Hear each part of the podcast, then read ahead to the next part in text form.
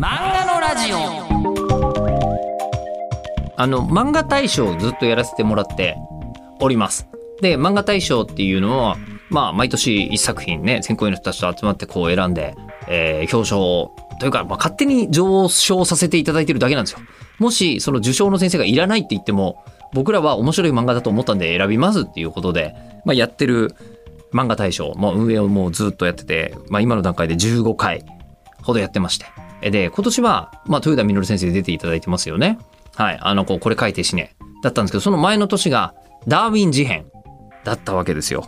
で、そのダーウィン事変の梅沢俊先生、えーもちろんオファー出しまして、えー OK いただいてたんですが、その段階でご体調を崩されまして、えー今までお話がお伺いできてなかったんですね。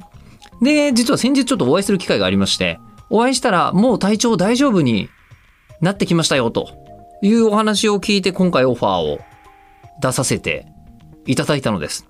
で、こういう経緯があったんですけど、あの、漫画ファンとしても、梅沢俊さんって割と謎の漫画家だよね、もともと。そうなんですよ。で、あれ今までに長い連載あったかなと思ったら、ないんだよね、ダーウィン事変まで。一番多くて2巻でしょ？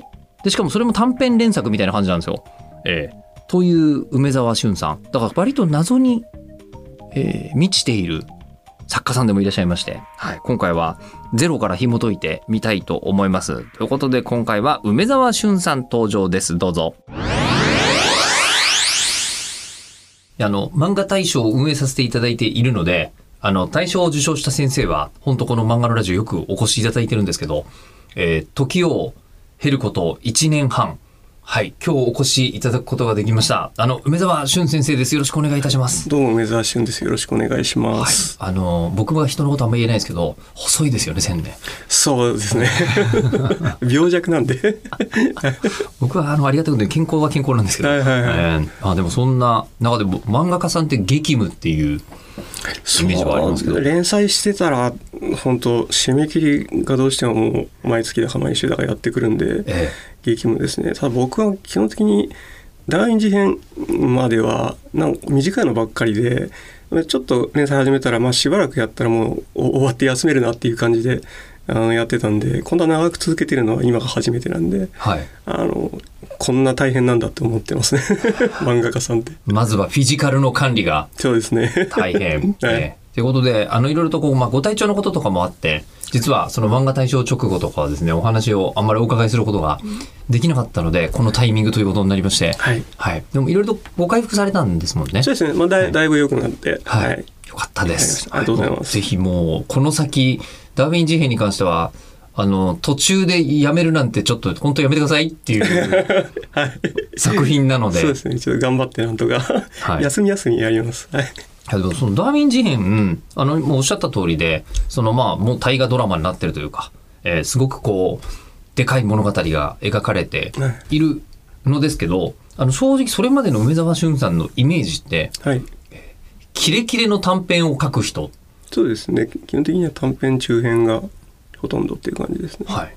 で、それが、あの、この、やっぱりでも短編が書けるというのはアイデアがそれだけいっぱいあるということで、で、そういう方が、えっと、一つの物語に寄せてアイデアを詰め込みまくると、ダーウィン事変になるのかなみたいな感じな解釈をしてたわけですよ。はいえーで、今日は、その、あの、作家さんとしての、はいえーす姿に至るまでに、まあ、どんな、あの、道を歩んでいらっしゃったのかをちょっとお伺いしてみたく、はいはい、お越しいただきました。はいはい。だから、お生まれが、えっと、1978年。はいそうです。だからもう世代的には僕かなり近くて、はい何年生まれ？僕1975年で昭和50年。ああでも大体同世代ですね。でしかも弟が僕はあの昭和52年と54年にいるんで、はいはい。もう本当そうすると兄弟3人漫画とかほぼ共有してるしみたいなはいはい感じで、おそらく読んできたものはすごく世代的に似てんじゃないかなと。そうですね。子供の時とかきっとそうですね。まあ本当僕もみんなが好きだったものを見見たりっていう感じだったので、漫画原体験ってどの辺ですか？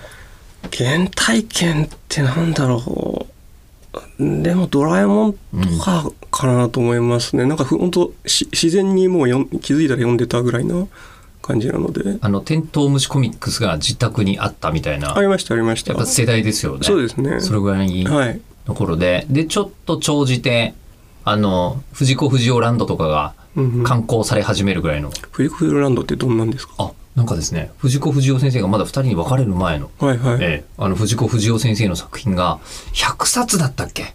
全部で。あの、ディアゴスティーニみたいなはいはいはい方式で、ぜ全集として出た？ほぼ、でも全集ではなかったんじゃないかな。多分、まだその時だと現役の作家さんでもいらっしゃいますし、うんうんだから、まあ、全集的な感じではいはいはい出て、えーそれこそ、あの、まあ、これ、ポッドキャストなんで、えっ、と、一つ確認をしておきます。えー再生をしたら自己責任。よろしいですか？放送と違うところをちょっとプッシュしておきます。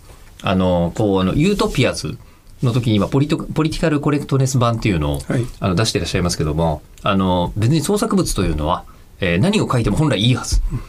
だけど、世の中に配慮して出せなくなるやつみたいのも、藤子不二雄先生にも結構あって、そうですね。で、藤子先生のやつも、えっ、と、出て、1週間しか店頭に並ばないっていう革新犯的なやつがいくつかあるんですよね。藤子不二雄ランドって。そそれは、あれ、A 先生と S 先生が画作でやってまだ合た時の作でやってらっしゃった。少なくともペンネームはまだ分かれていない頃のはいはいはい作品にそういうのが実はあったりするんですが、へーえーまあ、それは、あの、全然それはそれとしまして。はいはいはい。じゃあ、えっ、と、藤子不二雄世代ぐらいですよね。そうですね、ですよね本当に。。手塚ズバリというよりは、そうですね、手塚先生のやつもよ読んだりしましたけど、そんなにしっかりは読んでない。なんか、言ってもブラックジャックであったりとか、うん、キリスト参加とか、割と、そうですね、なんか高校生ぐらいになって、あの、文庫本で出てるのを読んでっていう感じで、そうですね、そのなんか直撃世代という感じではないですね。その頃ってもう小さい頃って、もう絵とか描いてらっしゃったんですか？あそうですね。もう子供の時は、まあ、絵描くのが好きだったんで、本当なんかチラシの裏とかあのわらばんしとかにまあ落書きですけどね。なんかうんなんか漫画の真似して描いたりとかそんなのしてましたね。やっぱり家の中で遊ぶ方が好きな子？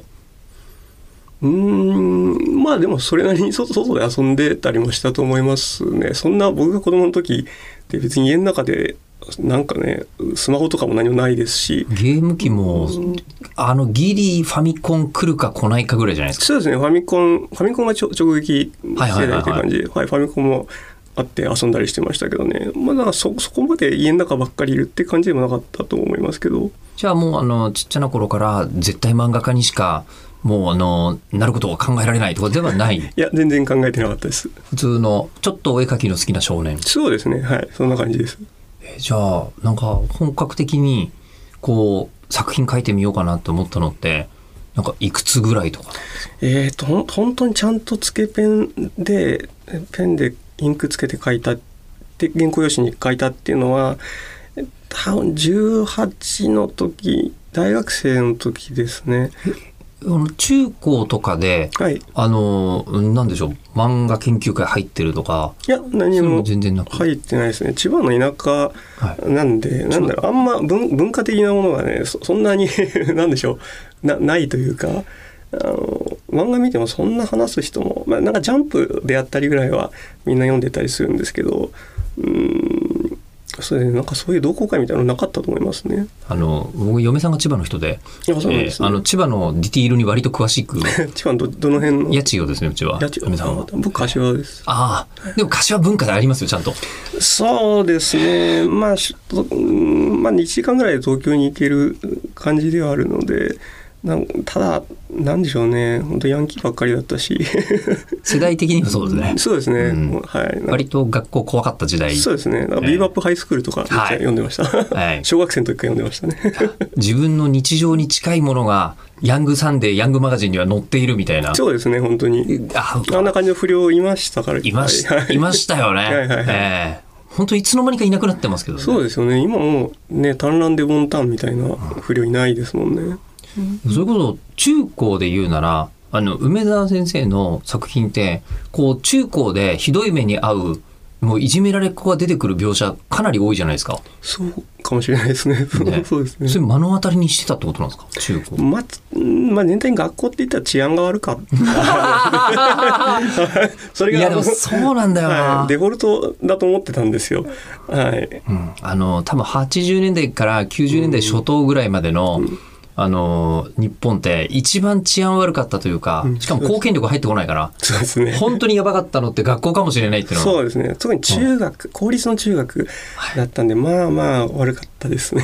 わかる。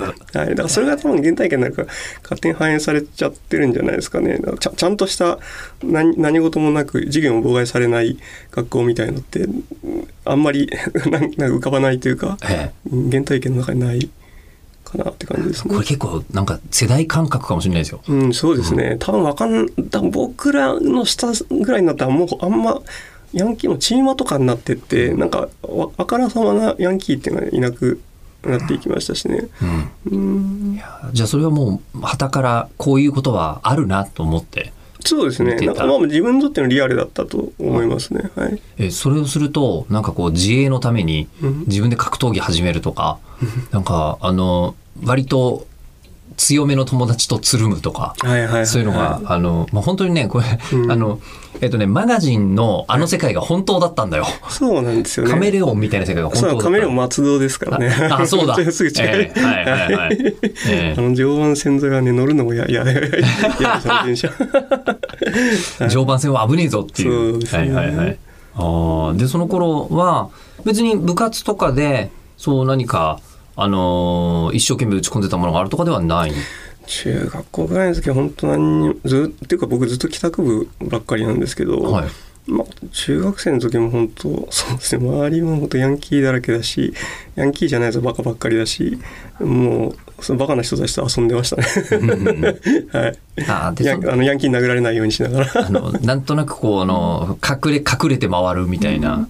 そうそうですね。ただ中学生ぐらいの時って今なんかよく言われるようなスクールカーストみたいなのもみたいなの。もなんか言われればあったかなと思うんですけどあんまそんなに、まあ、ヤンキーとも話せば話すしオタクみたいな人とも仲良くするしって感じでそんなになんだろうグループ分けされてる感じあんま持ってなかったですね。うん。まあもしかしたら SNS とかが出て、つながりが深くなっちゃって、より分断が深まってるのかもしれないですけど、ね。あそうなんですかね。だまあ、あとカースト意識がもうそういうものがあるって言われるからもうそそれに準じてなんかあ ななるようになっちゃうんじゃないですかね意識しちゃうと。先に言葉あるうん、そうですね。パターンですかね、今の、ね。陰キャとかとかね。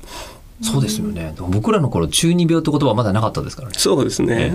だから今の子は。中二になるときに中二になっちゃうって思う人が一定数いるらしいって聞いて、あなる、なるほどってちょっと思いましたけどえ。中二病ってなんだろうこういいわゆるどういう意味なんですかねだ大体今使われてる使い方って。恥ずかしいい若い時の恥ずかしい感じみたいな。一番一般的なのは、俺の左手がうずくぜみたいなことを言い出すみたいないのが。中二病とされてますけどね。あそういうことですね。えそれだからなんかそうやってカテゴリーしてい意識言葉で意識しちゃうとなんかねそれを意識しちゃいますよね。なんかそういうのがなんか言葉としてなければうんそれ若い時みんな恥ずかしいこと多分やってたと思うんですけどそそれそこまで自意識過剰にならないで済んだっていうのはあるんじゃないですかね。うん、黒歴史って言葉とかね。そうですね。ええなんかそういう言葉があるとなんか今そうなんだなって思っちゃう気がしますね。うん、でじゃあまあその時は、まあ、そういうことにあんまり先生はとらわれずにそうですね。なんか普通普通の普通にもう毎日のとそうですね。ヤンキー怖いなと思いながら 大体暴れてるんで、ちょっと殴られないようにしないとと思って。うん、まあでも普通に遊んだりしてましたね。でその頃ってもう漫画たくさん読んでても全然不思議ないですよね。はい、漫画読んでましたね。それこそもうジャンプ大黄金時代ですよね。そうですそうです。えなんでジャジャンプ本当中学の時は毎週買ってた気がしますね。ジャンプ。えまあそうじゃなくても友達誰か買ってるしね。そうですね。はいはい。えええ結構じゃあ好きで読んでた作品とかは、そのぐらいの時は本当ジャンプでみんな読んでる「ドラゴンボール」はいとか「スラムダンクとか「幽遊白書」とかはい、うんそういうのですね「ドラゴンボール」は多分小学生ぐらいの時からもうやっててアニメとかでももうやってたのかな。最初はアニメで見てたんですよね。あの小学生ぐらいの時に確か。それであのしばらくした時にまだ悟空がまだあの小さい時あの頭身が 子供の時にそれでアニメ見てて。でなんかある時ふとあのそのジャンプを初めて見た時に「ドラゴンボール」が載ってると思って、あなんか見てみたら悟空が大きくなってたんでこれなんか偽物なのかとか最初思っちゃったんですよね。そしたらでもあこっちのが先に進んでるんだと思ってであのここっち読んでる方がはなんか先読めるなと思ってそれでなんかジャンプ読むようになった記憶がありますね。小学生ぐらいですよね、それは、ね。そうですね、うんで、そのまま、あの、やめることなく、うん中高も、そうでジャンプ読み続けみたいな。ジャンプはでも高校生ぐらいの時は結構もうヤング誌うん。に映ってた気がしますね見てるのはヤンマガとか、はいヤンさんとかヤングシーがまた勢いあった頃ですよね。そうですねその頃はね。ええで、それで言うと、なんか、あの、メジャーな漫画かっこ悪いとかいう、それこそ中二病的な発想がうん。あり得るじゃないですか。はいはい。あんまりそういうのなかった？ですいやあったと思いますね。10, 10代後半でやっぱみんなが見てるのじゃないの、うんうん。で面白いのあるじゃんって思ってそういうの見始めたりっていうのはありますね、はい。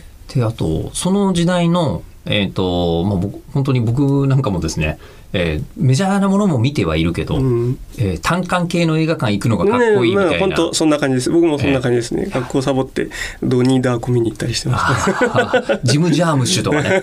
あの辺の時代でですすね。よね。えそれこそあの結構もう映画お好きなんだろうなっていうのも、はいはい。もうあの漫画拝見してると、えー出てくるんですけどやっぱ結構映画館通い詰めていたみたいな。え映画館も行きますけどでもなんだ僕が10代の時は本当ツタヤはい。とかビデオやレンタルビデオ全盛えだったんでものすごい借りまくってた覚えがありますね。ーしかもこうあの柏みたいな人の集まるベッドタウンの近いところの蔦屋とかってめちゃくちゃ充実してましたよね。充実してますね。当時ね。でも今ほとんど潰れちゃった感じですかね。ほとんど配信に切り替わってますからね。そうですね。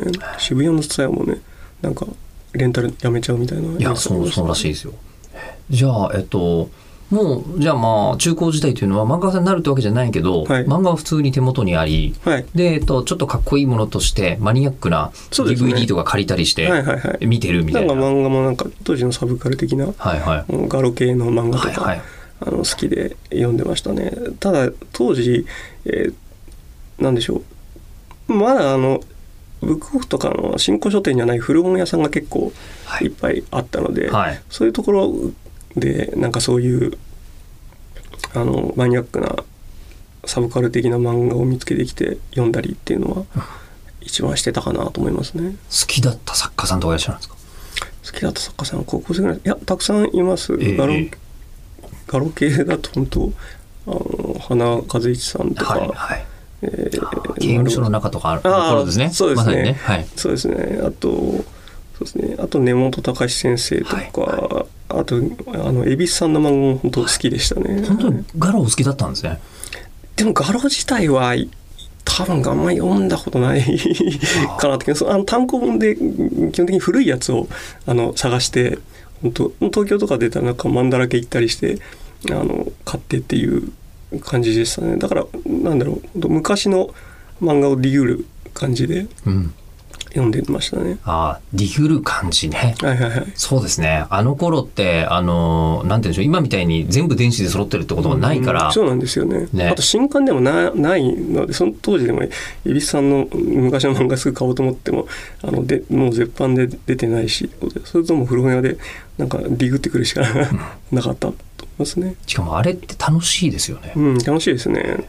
僕は、あの、神田の、あの、神保町で同じことを、はいはい。僕もあの神保町ちょいちょいあの小学館でやってた時に行ってたんで、はい。はい。あの古本屋さん行って、ね、いろいろ探したりしてました。あの、こうね、まあ、神田だと大丈夫とか、ほぼほぼ正しい値付けがされてるうん。感じですけど、たまにブックオフとか行ったりすると、え、これ100円でいいの？みたいなそう。なんですよね。ブックオフやっぱ掘り出し物が昔はあったと思いますね。今はあんまりないん分じゃないかなと思いますけど、多分。もうみんなね、バコード管理とかになっちゃって、そうですね。価値が分かっちゃってるんじゃないかとちゃんと価値があるやつは、ね、メルカリとかに売った方がいやあの高く 買い取ってもらえると思うんで掘り出し物ってもブックオフ今はないんじゃないかと思いますね。まあかつてはまだね、単に引っ越すときにみんなが大量に持ち込んでるそうなんですよからみたいな。全然か、うん。もう価値がめっちゃあるのにもうなんだろうほんと10円とかであの買い取って100円で売ってたりするん。でっていうのを、あの、こう、確かに、えっ、と、予算が限定されている中高生とかだと、そうなんねめちゃくちゃ楽しい遊びになりますよね。はいめめっちゃ楽しいですね。あーでそれで読む、じゃあでも読む線に近いですよね、やっぱりね。そうですね。段階。はい、なんか見見たり読んだりしてるばっかりですね。で、その中で、なんか、蛭子さんのみ読んだことないのを見つけたら、うおううおうみたいなそう感じで。ですね。はい。読むし。あ、で、ね、僕もそれぐらいの世代だと、あの、柘義治さんがいろんなところで引用されてるから、読みたいんだけど、ね現物が全然見つからないっていう。そうなんですよね。でも僕も柘植さんも漫だらけとか行って、はい。あの探してきて読んでましたね。でも高くなかったですか？ではまあ1000円ぐらい出せば無能の人とかも買えた気がしますね。でしたかね。はいはい。いや、ネジ式とか僕、多分文庫になるまで読めてなかったと思うんですよね。あーなんかいっぱい柘さんって全集いっぱい出てるじゃないですか、なんか形を変えて、なんかどれがオリジナルかわかんないですけどそれのどれかでなんか読んでたと思いますね。バラバラに買って。確かに、復刊ブーム結構ありましたからね。そうですね。なんか定期的にありまますからね柘さんはだから働かないでも大丈夫 まあ、作家の一つの究極系かもしれない。そうですね。えーまあでもだからいかに働かないとこうなっちゃうからっていう漫画を描いたらそれが映画になっちゃったりとかしますね。そうですね。またまたまた面白いな創作ってって思いますけど、そうですね。まあじゃあそれで中高の間はまだまあ漫画家さんとしてどうっていう志が立ってるわけじゃなく。はいじゃあ普通に受験とかしたわけですか？そうですね。あのた単純にあのはまだ働きたくないなと思ってあのその辺のエフラン大学にあエフランって言っちゃダメなんだ。あの ポリティカルコレクコレクトネス的にはね。そうですね。あのなんなんか適当な次第に入入ってちょっとブラブラしようとあの思ってはい。入りましたね、その時に漫画描いてみようって思うわけですか？えーっと大学に入って、はいしばらくしたんですけどやっぱ何の目的もなく入ってるからあんま行かないんですよね。うん。そそうすると前暇なんでバイトするじゃないですか。で当時なんだかな文房具屋となんかコンビニとかでバイトしてたと思うんですけどしんどいなと思ってもバイバイト。そしたらあの、まあ、漫画雑誌いつも読んでるんでそうすると賞金何十万円みたいな新人賞があるのであこれちょっと出してみようかなと思ってそれで多分18の時に初めてちゃんとつけペンとかスクリーントンとか買ってきて書いたと思いますね。あのなんか作家さんとしてのはい。いこれを出さなければや何もないですそんな。っていうんじゃなく、はい経済的にこの賞金額なら効率が良いみたいなそうなんですよね。はい。初めそうだったんですか？はい。もう初めというかもうなんかずっとその延長みたいな 感じなんですけど。そうですか、はい。えー作家性めちゃくちゃ感じますけど、あでもその最初に書いたやつが小学館のはい。やつなんか入選してなんか30万円ぐらいもらえたんですよ。そしたらこれややったと思ってええ。すぐバイト辞めて。えーでもまだちょっと早いんじゃないですか？そうそう。やめるのは。まあでもなんかだ大学1年生とか2年生とかそんなんだったんでうんまあこれでなんかあとその時は普通にまあ担当さんがついてなんか次のの載せるやつ書こうみたいに一応なっていたんですけどでまあ書いて多分1年ぐらいでデビューしたと思うんですけどなんでしょうね。その後も本当大学生だったのもあるしあのこうせこせこネーム出してなんか載せるっていうよりなんか欲しい いろんな雑誌の新人賞にあの応募しまくって賞金だけ もらうっていうことを結構やってました。賞金稼ぎ？そうそうです。えあのただやっぱりい。くら書いても、はい。まあ、なかなかそこまでたどり着かない方ってのはもちろんいらっしゃるわけで。で、はい。あのまず一番初めに書いてもう完成させたものは、もうすぐに賞それが賞をいただけましたね。ここまでお伺いしてるとやっぱり、うん一番大変なハードルっていうのが、あのこうまず完成させるのが素人さんの段階ではうん。一番大変で,、そうでその次に周りの人に見せて評価をもらうっていうこの2段階をクリアしないとプロにはなれないと思うんですけど。誰にも見せてないと思います。誰にも見せずにいきなり新人賞に応募してはい。賞金もらったんですか、はい、たただ言っても、はい。なんでしょう。すごい二十数年前ですから、なんだろう。漫画のレベルってい今の方がなんか高いですか？ら新新人の人とか。と当時ちゃんとなんだろう。5W11 が分かるようにあの書いてれば、はい。なんかなんか入選させてもらえたと思いますね。いい そこまで簡単ではないと思いますけど。そえそのその時ってどんな作品だったかって覚えてる一番最初に書いたのもなんなんかちょっと藤子 F, F 先生っぽい感じの、はいあの SF っぽい短編みたいな感じだったと思いますね。でそれをまあ出して、はいで担当さんがついてはい、で、えー担当さんとは、まあ、デビューまでご一緒になるわけですよね。はい担当するでその一方でいろんな雑誌に、えーこう新人賞に応募しているとはい。なんとなくこれってやっていいのかなって思うんですけど。いや、あんまやんない方がいいんじゃないですかね。そう。そうそう。あ今あ担当の今のあのアフタヌーンの担当の寺山さんが出版社的には最低だと。あやっぱりそうですよね。ええ。そう。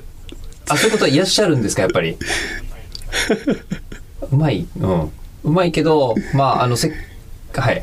えでそそれはまだ学生でそのこれをなんかし仕事にしようみたいな気持ちもそそんな全然プロ意識も何にもないですし。えこんなことをやってたら プロとしてはあの筋を通してないってことになるとは思ってないわけそうなんですよ。はははははいあとななんええなんでしょうあの当時あのギャギャグ漫画の賞が多かったんですよい,、っぱいあって、そのギャグ漫画の賞だと大体普通なんだ30ページストーリーとかだと30ページとか32ページ以内とか決まってるんですけどギャグだとあの4コマにすると4コマ10本以上みたいな感じで、そうすると原稿用紙で本当56枚とか。そはい、そのぐらいかか書いて賞金もらえると一番コスパが良かったっていうことでちょっとそういうことをやってたんですけどこれはおすすめしないですね。本当やらない 方がいい と思います。はい。ただそれだけ入選するということははい。あれ？俺って才能あるんじゃないみたいなことにはならないんですか？うん、でもあなんか向い向いてるから楽しいしとは思いました。あでもね本当確かそれも二十歳ぐらいの時だったと思うんですけどヤンマガでやってたあのそのギャグのショーに応募した時にこれも結構入選してあのでそれも雑誌に多分しか載ったと思うんですよね。あの、はい。あの当時やってた風間やんわりさんがあはい。大大事書いてくれてですね。はい。審査員で確かに小林誠先生がね、はいはいはい。いらっしゃったんですけどそこで好評欄みたいなところであのなんかまあなんかいろいろ書いて書かれてあったんですけどなんか覚えてるのが「もっと本気出して書いていいんだぞ」って書いてあって ななんかすごい見透かされてる感っていうか なんかなんか賞金稼ぎみたいなことをしてるのなんか ばバレたみたいな感じになりましたね。うんバレた見透かされた。そうですね。なんかそういう気持ちじゃいいかんなって。怖っ。っていう。気思うそうねちょちょっとドキッとしたんでそれはなんかお覚えてますねなんか。はいでしかも今のお話でもう一つあれって思ったのがやっぱりこう雑誌に載った時はもうめちゃくちゃ感動して周りに言いまくって何十冊も買って親戚に配ってみたいな人たちのお話も聞くじゃないですか。で気持ちはわかる「へえ」じゃなくて。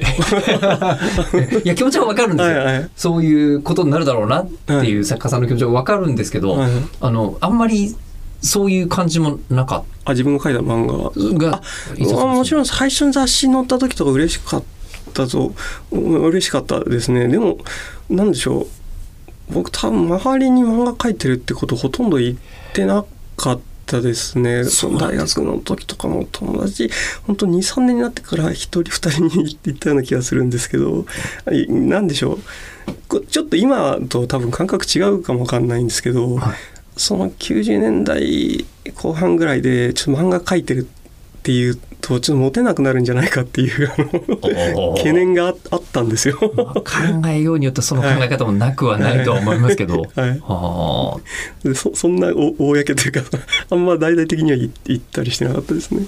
年齢的にははい二十歳前後とかって、はいもう生きりたい年頃でもあるじゃないですか。でもなんだろう今だったら違うかもしれないですけど漫画描いてますって言って生きれたかなっていうなんかちょっとあなんかオタクの人ねみたいな方にちょっとくくられちゃってちょちょっとなんかもう本当もモテなくななんかモテるモテないばっか考えてるみたいなんですけど。いやもうその辺の世代でモテるモテないのことは考えますよ。うん。そうなんですよね。それは間違いないと思うんですけど。そうですね。でそれでじゃあ漫画を描いてるということを人に言わず、はい。賞金稼ぎをこう繰り返していて、はい。小林誠先生に見抜かれ、はい。えもうこの先生はもちろん覚えてらっしゃらないと思いますけど。ーいやーねでも新人賞のやつですか。らそのコメントでドキッとそうですねドキッとしたのものすごい覚えてえるんですよね。でも大学在学中にデビューされちゃうわけですよね、はいはい。そこで。でデビューしてもうそうするともうプロにプロじゃないですか。そうまあ何を思ってプロとするのかあれですけど一応まあデビューはしたっていう感じで二十歳ぐらいでデビューしたのかなまだスイッチ入ってないですね。いやその段階では。うーんそうそうですねだからもう本当バイトが代わりみたいな感じうんだったのでそんなにプロ意識みたいなものはめ芽生えてないですね。じゃあそのあの漫画ではいこのもう今はご職業って聞いたら漫画家さんってお答えにうんあそうですね最うん、あんま堂々とは言う。